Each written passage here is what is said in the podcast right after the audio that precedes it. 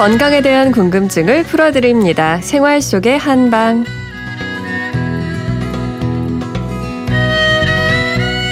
목요일부터 토요일까지 동국대학교 한의과대학 정지청 교수와 함께 건강에 대한 궁금증 풀어드립니다.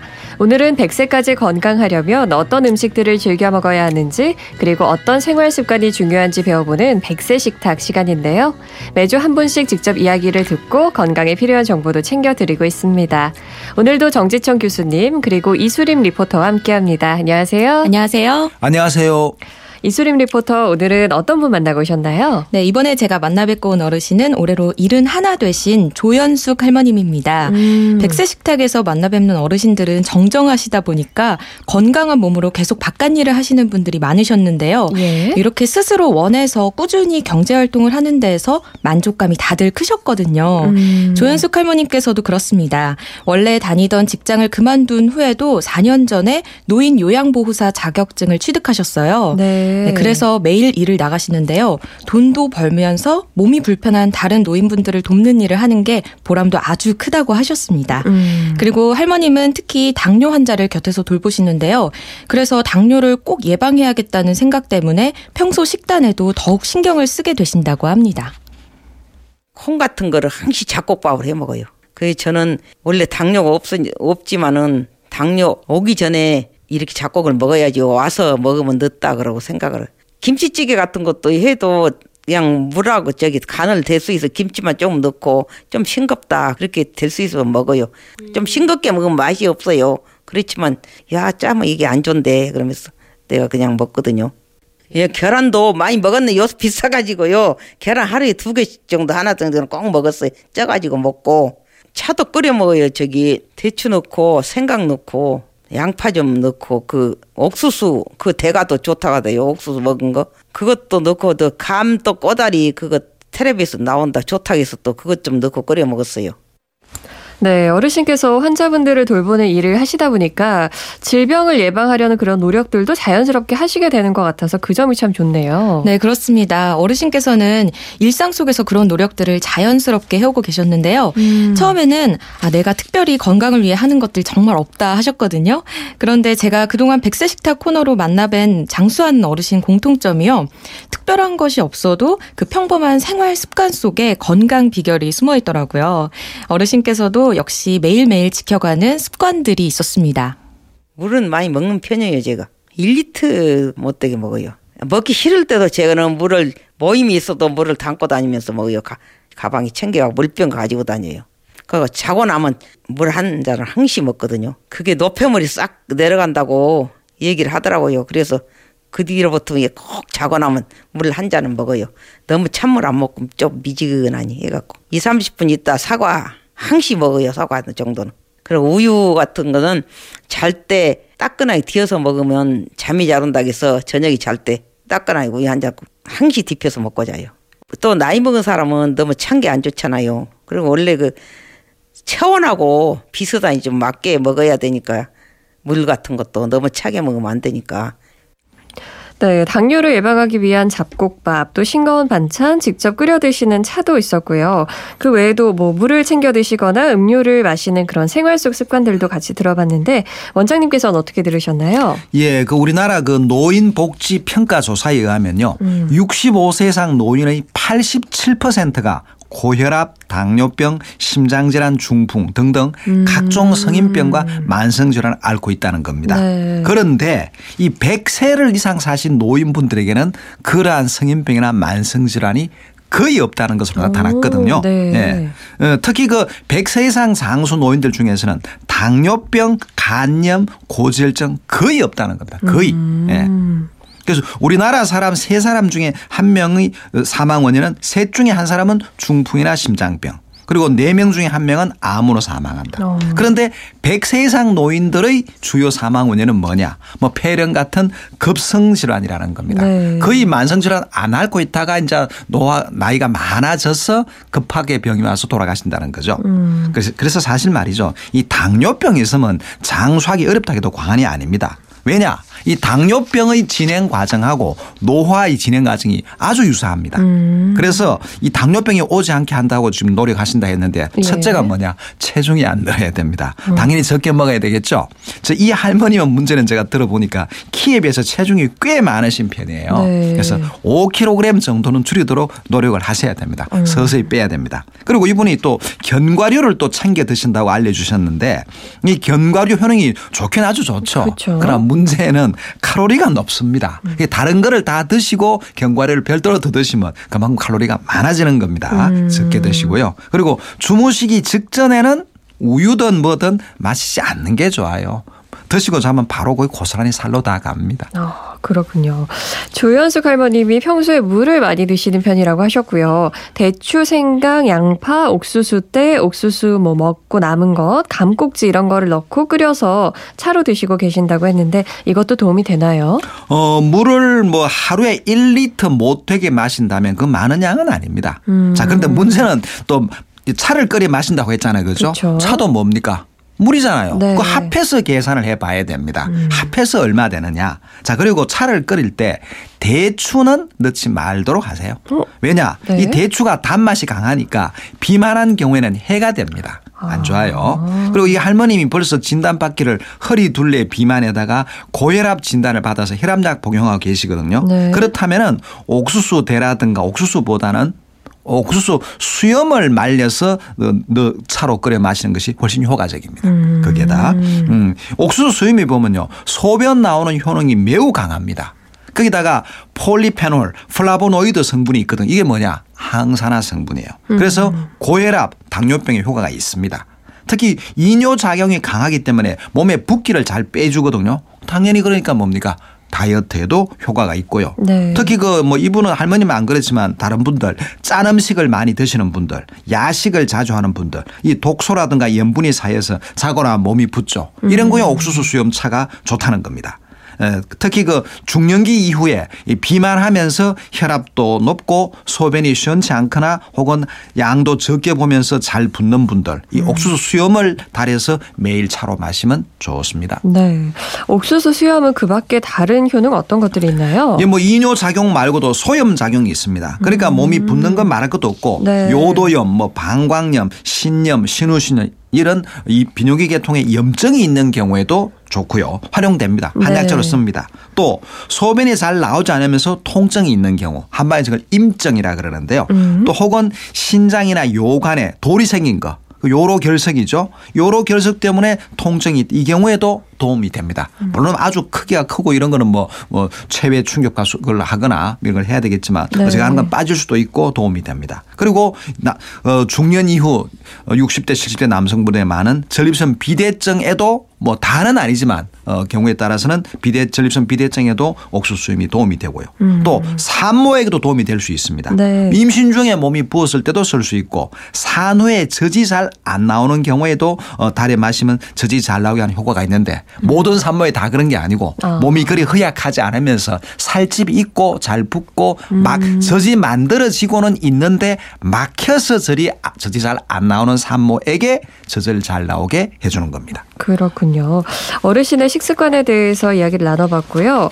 어르신께서 평소에 운동은 어떤 걸 하고 계신가요? 네, 우선 어르신께서는 운동도 될 겸 일터까지 30분 되는 거리를 항상 걸어서 출근을 하시고요. 음. 봄부터 가을까지는 출근하기 전에도 매일 새벽 운동을 하신다고 오, 합니다. 예. 또 어르신께서 이게 바로 내 건강 비 결이다라고 강력하게 추천하신 운동법이 있는데요. 바로 기공 운동법입니다.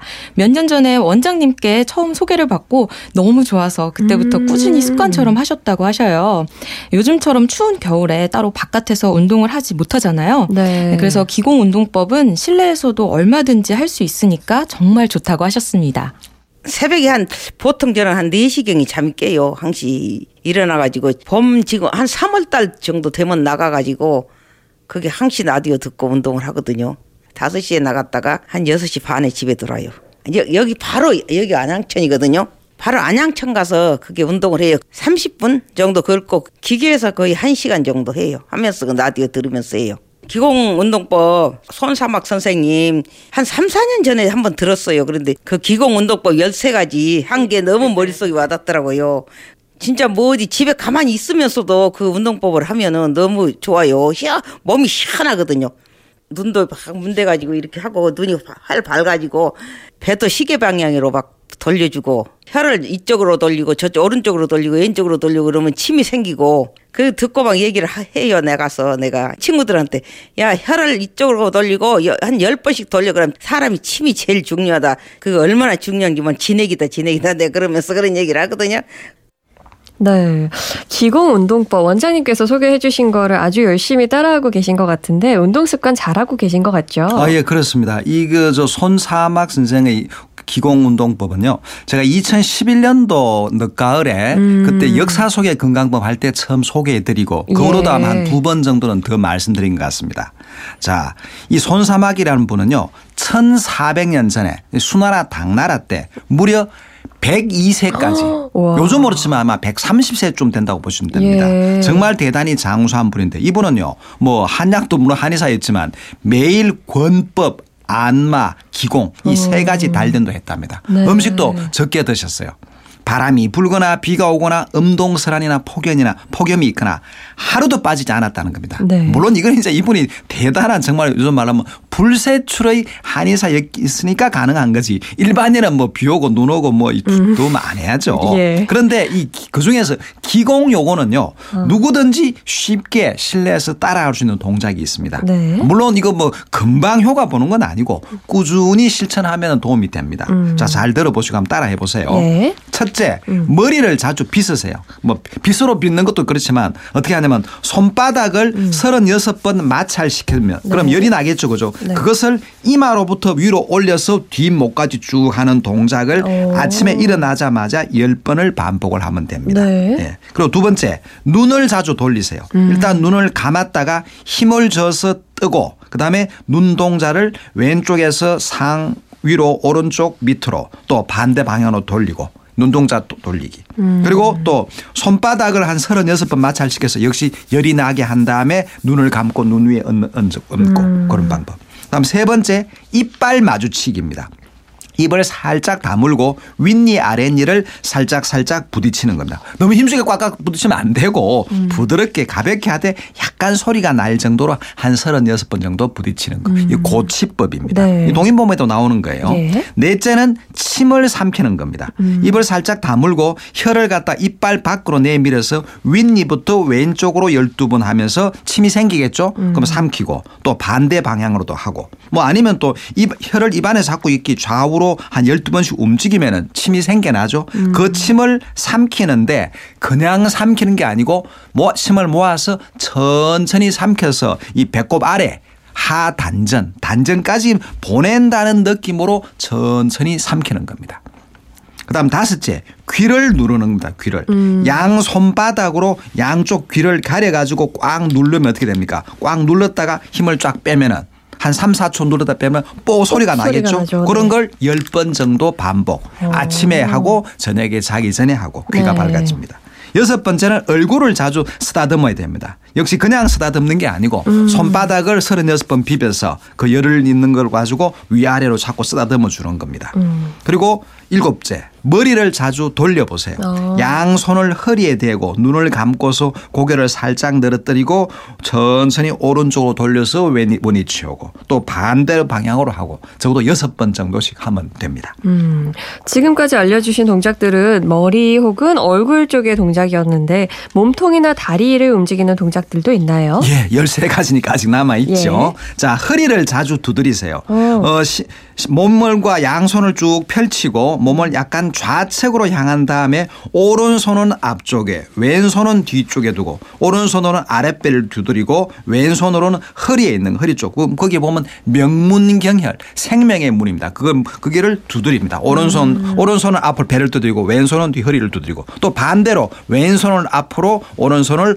어 오른쪽 허리로 해서 또 역시 두드려주고 그렇게 두드려주고 음. 어, 그 다음에 어, 아홉 번째는 배를 자주 문지르는 겁니다. 오. 손바닥을 마찰시킨 다음에 손을 깍지 끼고서 시계 방향으로 이렇게 36번 쭉 문질러 줍니다. 음. 네. 마찰시킨 후에 그리고 열 번째 항문을 수축하세요. 네. 이게 또 중요합니다. 음. 뭐 케겔 운동법이랑 예. 마찬가지죠. 숨을 항문까지 쭉 들이쉬어서 항문 근육이 긴장되도록 하고 그다음에 숨을 참을 수 없을 때까지 천천히 숫자를 세어가면서 유지하다가 숨을 내쉬면서 긴장을 풀어주고 음. 이게 자꾸 연습하면은 이게 이제 참는 시간이 길어질 겁니다. 쭉 항문을 쭉 수축했다가 천천히 빼주는 거. 이건 뭐 수시해도 좋아요. 아침 저녁으로 한 번에 한 2, 30분씩은 기본으로 하고 틈날 때마다 하는 것이 좋습니다. 뭐 전에도 말씀드렸지만 어, 중국 역대 5천 년 황제 가운데서 89세까지 가장 장수했던 근룡 황제가 거의 매일 했던 아주 좋아했던 건강법이 바로 항문 조이기입니다. 항문 수축 운동. 네. 그다음에 열한 번째 무릎을 자주 돌리세요. 특히 무릎 관절이 안 좋은 분들 평소 무릎을 잘 돌려줘야 됩니다. 어, 양 무릎을 나란히 놓고 몸을 조금 숙여서 두 손으로 무릎을 잡고 좌측으로 돌리고 오른쪽으로 돌리고 한 스무 번씩 하면 됩니다. 그다음에 열두 번째 이뭐 가장 쉬운 거 자주 산볼 하세요. 뭐 이 할머님은 늘 하고 계신데 네. 그런데 할 때 자세가 중요해요. 일단 가슴을 펴고 이 잡념 없이 그냥 마음을 비우면서 그냥 풍경을 감상하면서 그냥 천천히 하면 되는 겁니다. 가슴 펴고 숙이지 말고 그다음에 열세 번째 이게 중요합니다. 다리를 자주 비벼주는 겁니다. 오른손으로 왼쪽 발을 그리고 왼손으로 오른 발을 비비는 겁니다. 어디까지 어디서 하느냐 발 뒤꿈치에서 발가락 뭐 주로 가운데 발가락 쪽인데 쭉 밀었다가 또 반대로 또 발 뒤꿈치에 왔다 갔다 한 36번을 하면 됩니다. 또 아니면은 이 오른손이나 왼손 엄지 손가락으로 오른손 으로 왼쪽 발로 어디 하느냐 발가락 발바닥에 보면 앞에 한 3분의 1 부에 움푹 들어간 네. 곳이 있죠. 거기가 바로 용천경혈. 용천입니다. 기가 섬, 어, 용소섬 친다는 그런 의미. 그 기를 100번씩 눌렀다 뗐다 이렇게. 어. 그리고 또 왼손 엄지손가락으로 오른발에. 어, 용천혈을. 이거는 뭐 중국의 당송 팔 대가의 한 분인 소동파 선생이 수시로 이렇게 한가할 때만 그렇게 앉아서 하라고 했던 음. 찰용천 하는 방법입니다. 그렇군요. 방금 알려주신 기공 운동법은 생활 속에서 늘 할 수 있고 또 날씨와 상관없이도 할 수 있으니까요. 추운 겨울날 밖에 나- 무리해서 나가지 마시고 음, 이 기공 운동법 해보시면 좋을 것 같네요. 어, 백세 식탁 오늘은 조현숙 어르신을 만나뵀습니다. 오늘 말씀드린 내용 토대로 잘 참고해 주시고 앞으로도 오래오래 행복하고 또 건강하게 사셨으면 좋겠습니다. 정지천 교수님, 이수림 리포터 오늘도 고맙습니다. 고맙습니다. 감사합니다.